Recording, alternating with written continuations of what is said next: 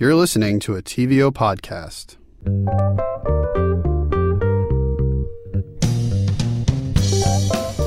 Hi, I'm Pippa. And I'm Karina. And this is Word Bomb. One word per episode, you know the drill. Let's get into it because today we're digging into a word that I have been wanting to cover for a while, Latinx. So that's spelled Latinx. So some people will say Latinx. Others, often Spanish speakers, will say that it should follow the pronunciation of Latino, so Latinx. And apparently some people say Latinx, which I think personally is hilarious. Yeah, same. I feel awkward saying Latinx. I feel like it sounds like I'm doing an accent, so I'm going to stick with Latinx for the duration of the episode. Yeah, I agree, and we'll do the same. Okay, so the reason that I've been wanting to do this word for so long is because this is perfect word bomb territory. A word was missing, so a new word evolved to fill that spot. It's also been the subject of a lot of controversy, and it spawned a lot of op-eds, so honestly, we just had to. Yeah, there's been a lot of chatter about this word lately, and I am really excited to dive into it as well. So let's start off with what it means and why it came about. So Latinx is a term that has been gaining prominence since maybe the mid-2010s, though it did exist before. And like I said, it evolved to solve a linguistic problem. In Spanish, men are Latino and women are Latina, and if there's a mixed-gender group, it's referred to collectively as Latino. And so there wasn't a great option to refer to non-binary people or to be more inclusive when you refer to a collective. Right. So the word was around for a while before it got any formal recognition, but now you'll see it, you know, in headlines, it's used on campaign trails, and it entered the Merriam-Webster dictionary in September of 2018. Obviously, I needed some help unpacking all of the complexity of, you know, gender and race and history and the controversies. So I brought in Dr. Megan Figueroa to help. Megan is a developmental psycholinguist and a host on the podcast The Vocal Fries. I got her to introduce herself. Well, I guess I should start by saying that, so my pronouns are she, her, and hers, and I go by Latina, or I go by Chicana, or Chicano, or actually, I've never said Chicanx out loud, but so Chicanx, that's just someone of Mexican descent. So my family is from Mexico. So Megan said that she'll use Latinx or get more specific about her heritage and use Chicanx. I asked Megan what words that she or her family used when she was growing up, and she told me about her dad, who preferred to call himself Mexicano. My dad, and I started to feel this when I got older, he had a hard time giving people the benefit of the doubt when they called him Mexican because he felt that it sounded nasty coming out of their mouths, like there was judgment. And I don't blame him at all because there's this, I always refer to this office, the scene between Michael Scott, the boss, and Oscar, who's Mexican in the show. Michael Scott says, "Is there a term you prefer besides Mexican, something less offensive?" And I would was like, oh my God, that's it. You know, it just kind of got it right, you know, the nail on the head kind of thing. I remember that episode, actually. It was a great line. It's pretty to the point. So Latinx is another option that's more expansive to gender identity than just Latina or Latino. So actually, just under half of the world's languages actually have gendered grammar in this way, like with each noun being either masculine or feminine. So it's really common. Mm-hmm. Here in Canada, the gendered language we're most familiar with is obviously French. And if you remember from French class, if you're talking about a group of people of mixed gender, you default to male. Right, and Spanish is the same. So a mixed gender group are Latinos, even if there are 99 women and one man. With Latinx, though, a mixed-gender group can be collectively Latinxes, and gender sort of taken out of the equation. Megan and I talked about this a bit.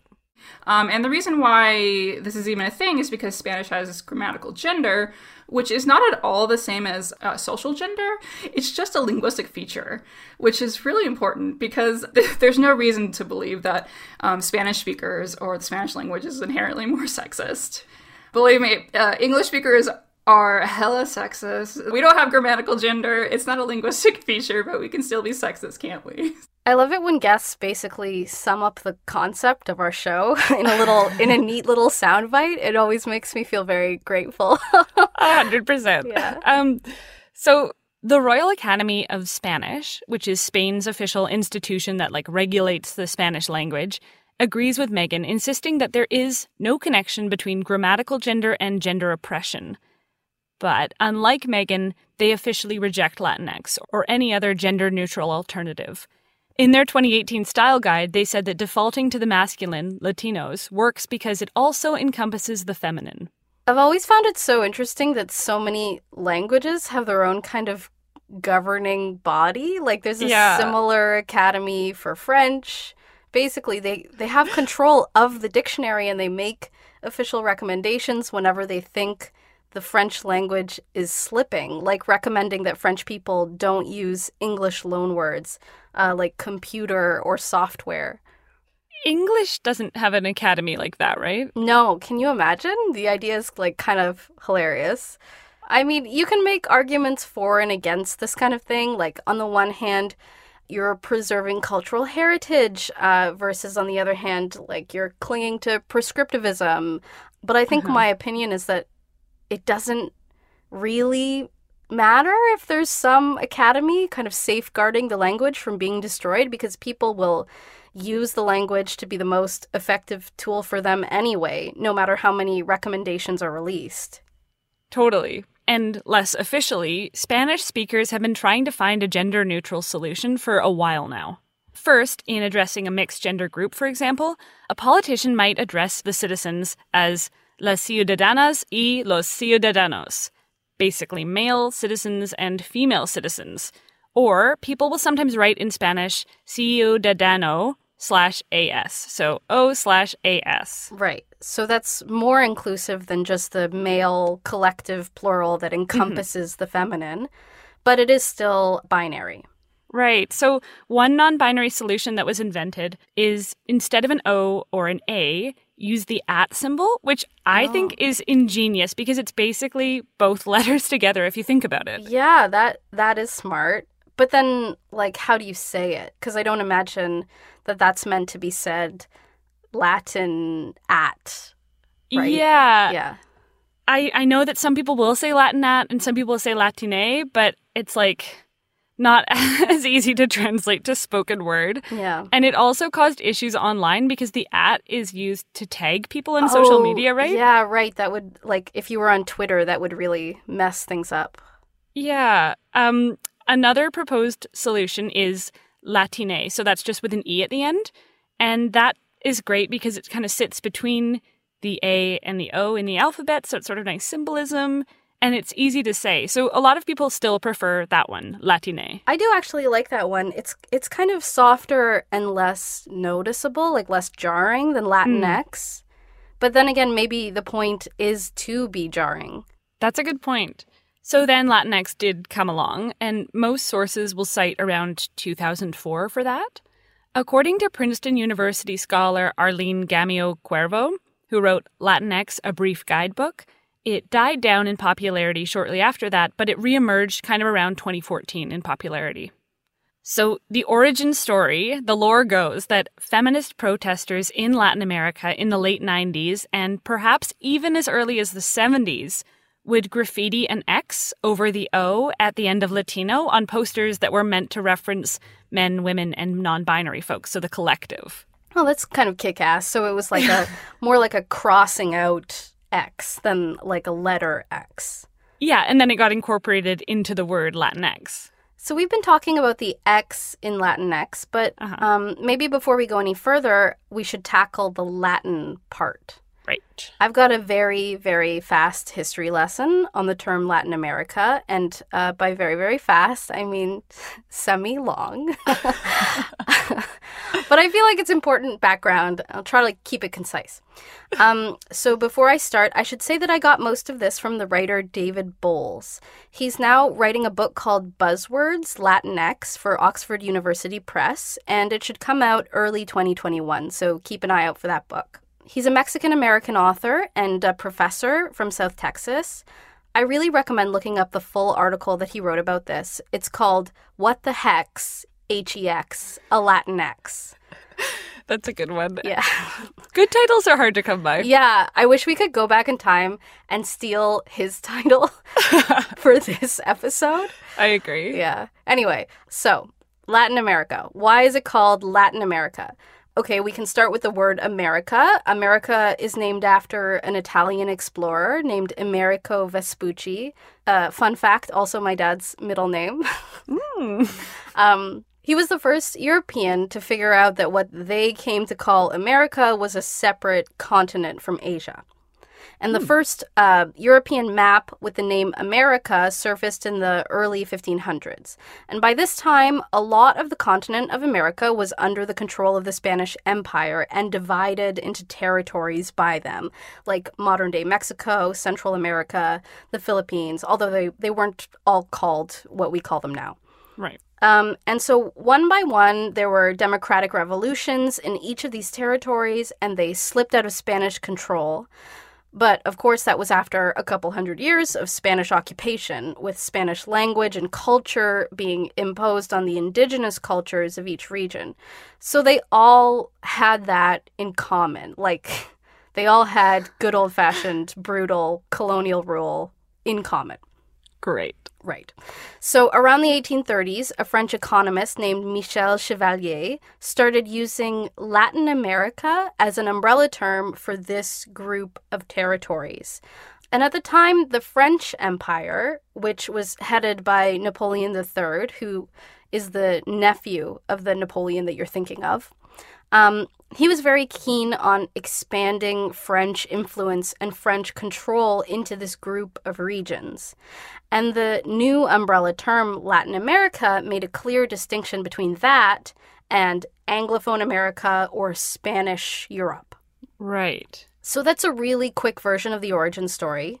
And there have been, like, many twists and turns since then, but basically my takeaway from David Bowles' article is that for a lot of people, despite these really fraught colonial origins, the term Latin America and Latino and Latina signaled a kind of solidarity between this group of countries. Yeah, there's a lot of complicated feelings around a lot of these words, but yeah. That's a great point. Mm-hmm. I feel like the other word that we should mention here is Hispanic. So yes. Latino or Latinx and Hispanic are often used interchangeably, but they actually mean different things. Right. So Hispanic is just a word meaning Spanish that derives from Latin. And technically being Latino, Latina, or Latinx means you or your ancestors are from Latin America, while being Hispanic means you or your ancestors are from Spanish-speaking countries. So there is a lot of overlap there, but it's not exactly the same thing. Spain is a Hispanic country, but not part of Latin America. Mm-hmm. And non-Spanish-speaking people from Latin America, like Brazilians who speak Portuguese, they're Latinx, but not Hispanic. Exactly. Basically, we can see that both terms, Latin American and Hispanic, have complications for people, obviously. Yeah. And some people find that they're both tainted by history. Curly Tlapoyawa, the founder of the Chimali Institute of Mesoamerican Arts, says he identifies as Mezwali, a term that means indigenous person in Nahuatl, a genderless language or a group of languages historically referred to often as Aztec. He wrote for Human Parts on Medium that he doesn't like Latino or Latinx because they preserve that colonial Eurocentric mindset. In that article, he writes that when Michel Chevalier first invented the idea of Latin identity, he was doing it to manipulate Mexicans into adopting a Latin view of themselves to help the French Empire expand, right? Mm-hmm. So he finds it more meaningful to use the language of his ancestors. Right, but not all Latin Americans have indigenous heritage. Right, so a solution like that doesn't work for everyone without just being appropriative. Yeah. I feel like the argument that Latinx still holds colonial connotations makes a lot of sense to me, but there are a lot of other arguments against the X part of that word. Of course there are. I think one of the biggest arguments against Latinx is that it comes from academics or from Americans, not from Latin America. John McWhorter of the Lexicon Valley podcast argued in an article for The Atlantic that Latinx can't catch on because it has been imposed from above rather than coming from below. So it's sort of like a top-down imposition word. Right. There was also a widely read article by two student journalists at Swarthmore College saying Latinx is an imposition from Americans trying to fix what they see as a backwards language from the outside, which they called linguistic imperialism. I should say here, my parents are from Venezuela. I'm not fluent in Spanish, and I was born in Canada. But I can just imagine my mom hearing someone say Latinx and being like borderline offended. Actually, not even borderline. I'm positive that her first reaction would be to think that this was a very silly, made-up North American affectation. So I think it's important to note that the Latin American opinion on the word Latinx is not some hive mind. Oh, absolutely not. There are lots of people for it. There are lots of people against it. Yeah. Anecdotally, Megan led me to a Twitter thread from 2017 by Aura Bogado, who's now an investigative immigration reporter at Reveal. In the thread, Aura talks about how she first learned the term amigos spelled with an X instead of the O from an elder in South America in like the early 2000s. She writes, "Poor in a way most of you will never understand poverty and less educated as in never finished grade school. They got it. They taught me." So she's pushing back against the idea that words like Latinx come from outside Latin America or that they come from an educated elite. Right. But it is true that many people first encountered the term Latinx in an academic setting. Megan said that she read it before hearing it out loud, and so did our second guest, Augusto Bitter. Augusto is a writer and performer from Venezuela, based in Toronto, and I asked him when he first encountered the word Latinx. I'm pretty sure my instinct tells me that I read it first, but it was definitely like I was probably 22, 21, I don't know. And it made a mark on me. So since then, Augusto has embraced the word, referring to himself as Latinx or specifying that he's Venezolanx. I think recently I've been... I don't know what it is. I mean, maybe it's just because like I'm creating a new show and I was in... residence at a theater company, and everywhere I went, I think I was like only wearing nail polish, but other than that, I was still wearing jeans and a t-shirt and a sweat. Like I just looked like like I usually dress, which isn't particularly femme is what I'm trying to say. But everybody would pause suddenly and would not know how to address me, and they didn't know what pronouns to use with me, or they would start to address me and then would pause and then would ask me my pronouns after the fact, which I found super interesting and powerful in a strange way. That I was like, you're taking an extra second to think about my gender identity. There's something about the way I look or the way I present or the way I speak that is making you doubt. And I think that's kind of reflected in the Latinx. Also in terms of the shape of the X itself, that is this like crisscrossing of paths or of roads or of genders or of experience that is nothing and everything all at the same time, which is largely how I play with and identify with my own gender. Gender expression particularly is very fluid, and I'm very curious about it artistically and personally. And I think the Latinx identity leaves room for me to kind of decide and stay curious and keep exploring that. I like what he said there about the shape of the X crisscrossing identities.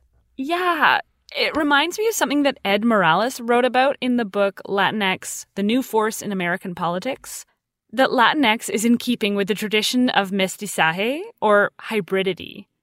Julian Castro, the same Castro who campaigned for U.S. president this year, actually reviewed Morales' book in the New York Times.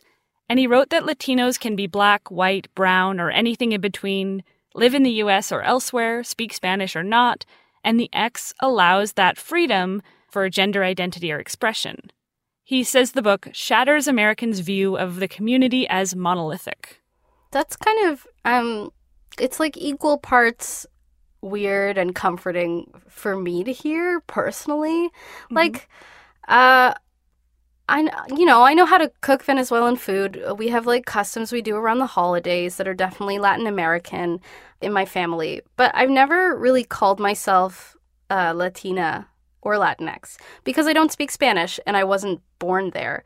But under this more inclusive definition of Latinx, like he would say I'm kind of gatekeeping myself. Yeah, it does sound that way. Yeah. Something to think about. Yeah. So when I spoke to Augusto, he had recently done a play by Carmen Aguirre with a large Latinx cast from all over Latin America and the diaspora. And he told me that they used the word Latinx to link together all those different identities. I feel like Latinx is useful there because it casts a wide net that kind of like can group in so many different identities and creates that solidarity we talked about. But then the X allows for variability or to challenge the idea of that monolith. For me, bottom line, it's about community. So it signals to other potentially queer and trans Latinx people that they're safe with me or that I am a sibling of some kind of that experience. Obviously, because I'm also queer and because I work with language so much, I'm a fan of language being able to change and adapt and expand. But I also really like the fact that Latinx also literally takes more work for your tongue. You have to like curl your tongue back to pronounce the X instead of just opening into an O or an A from an N. So it's less intuitive in a way. It's less natural. Okay. So this is what I said earlier about Latine. Like the sound of Latin X is much harder and more harsh, but you could think of that as intentional. Yeah. And here, let's get into the X more broadly for a second, because it's used to gender neutralize, Latinx, Chicanx, like we've said, but also tons and tons of other terms. So there's women spelled WOMXN. Right. There are other spellings, obviously, as well, but they do the same job of removing the word men from women. According to Lal Zimman, an assistant professor of linguistics at UC Berkeley, quoted by the Boston Globe, putting X into women draws the attention to the ways we don't notice when men are treated as the default kind of person, which I liked. Right, like the Latino default. Exactly. Spelling women like that is also explicitly trans-inclusive. The same is true of the word folks, spelled F-O-L-X, which the Radical Copy Editor writes is a coded way of saying folks like us. So it's like used by people who don't conform to a gender binary. Okay, so this was interesting to me because I always really wondered about that. Like, why do we need the word folks spelled with an X? Because the term folks spelled with a K is obviously already gender neutral. Yeah. And pronounced the same way. So I didn't see why it existed, but it's actually more of an in-group expression. Or just literally spelling out that you mean to include all folks. Right. I'm also thinking of MX, like the alternative for Ms. or Mr. or Mrs., which has been around since like second wave feminism in the 70s. Yeah, and this also makes me think about like the X on identification. In Ontario, you've been able to identify as gender X on driver's licenses since 2017 and on Canadian passports since June of 2019. Or how about the way tech companies use X to sort of conjure this idea of uncharted territory, like the iPhone X or Google X? Yeah, totally. It's sort of like comes back to the algebraic X, like X stands in for an unknown. Right. By the way, okay, this is a bit of a detour, but you might think that the abbreviation Xmas for Christmas fits into that list because it really sounds like it should belong. And that's what I thought for a long time, that Xmas was this way to secularize the word Christmas by taking Christ out of the word, right? But actually, there's a really long history of the letter X representing Christ. Like, X is the symbol for the Greek letter that is the first letter in Christos, or Jesus Christ. Wow, I had no idea about that. Like, yeah. I thought it was just an abbreviation. Yeah.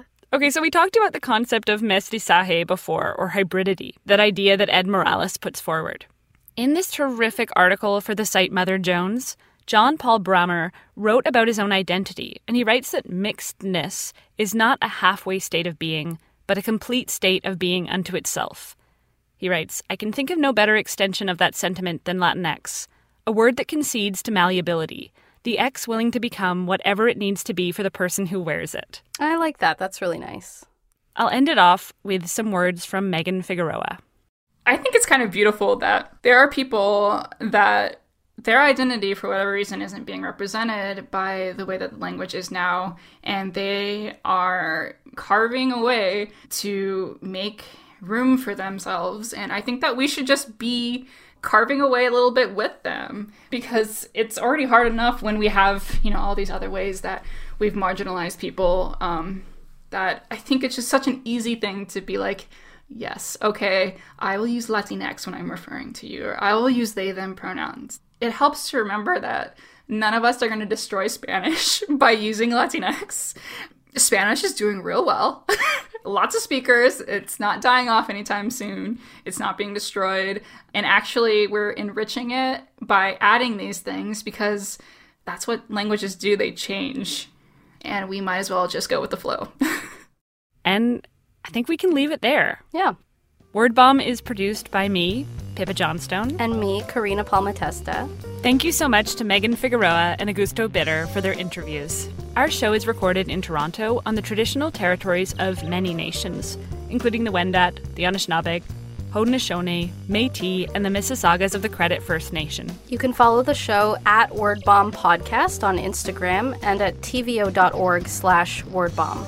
Thank you to everyone at TVO who makes our show possible. And thank you for listening.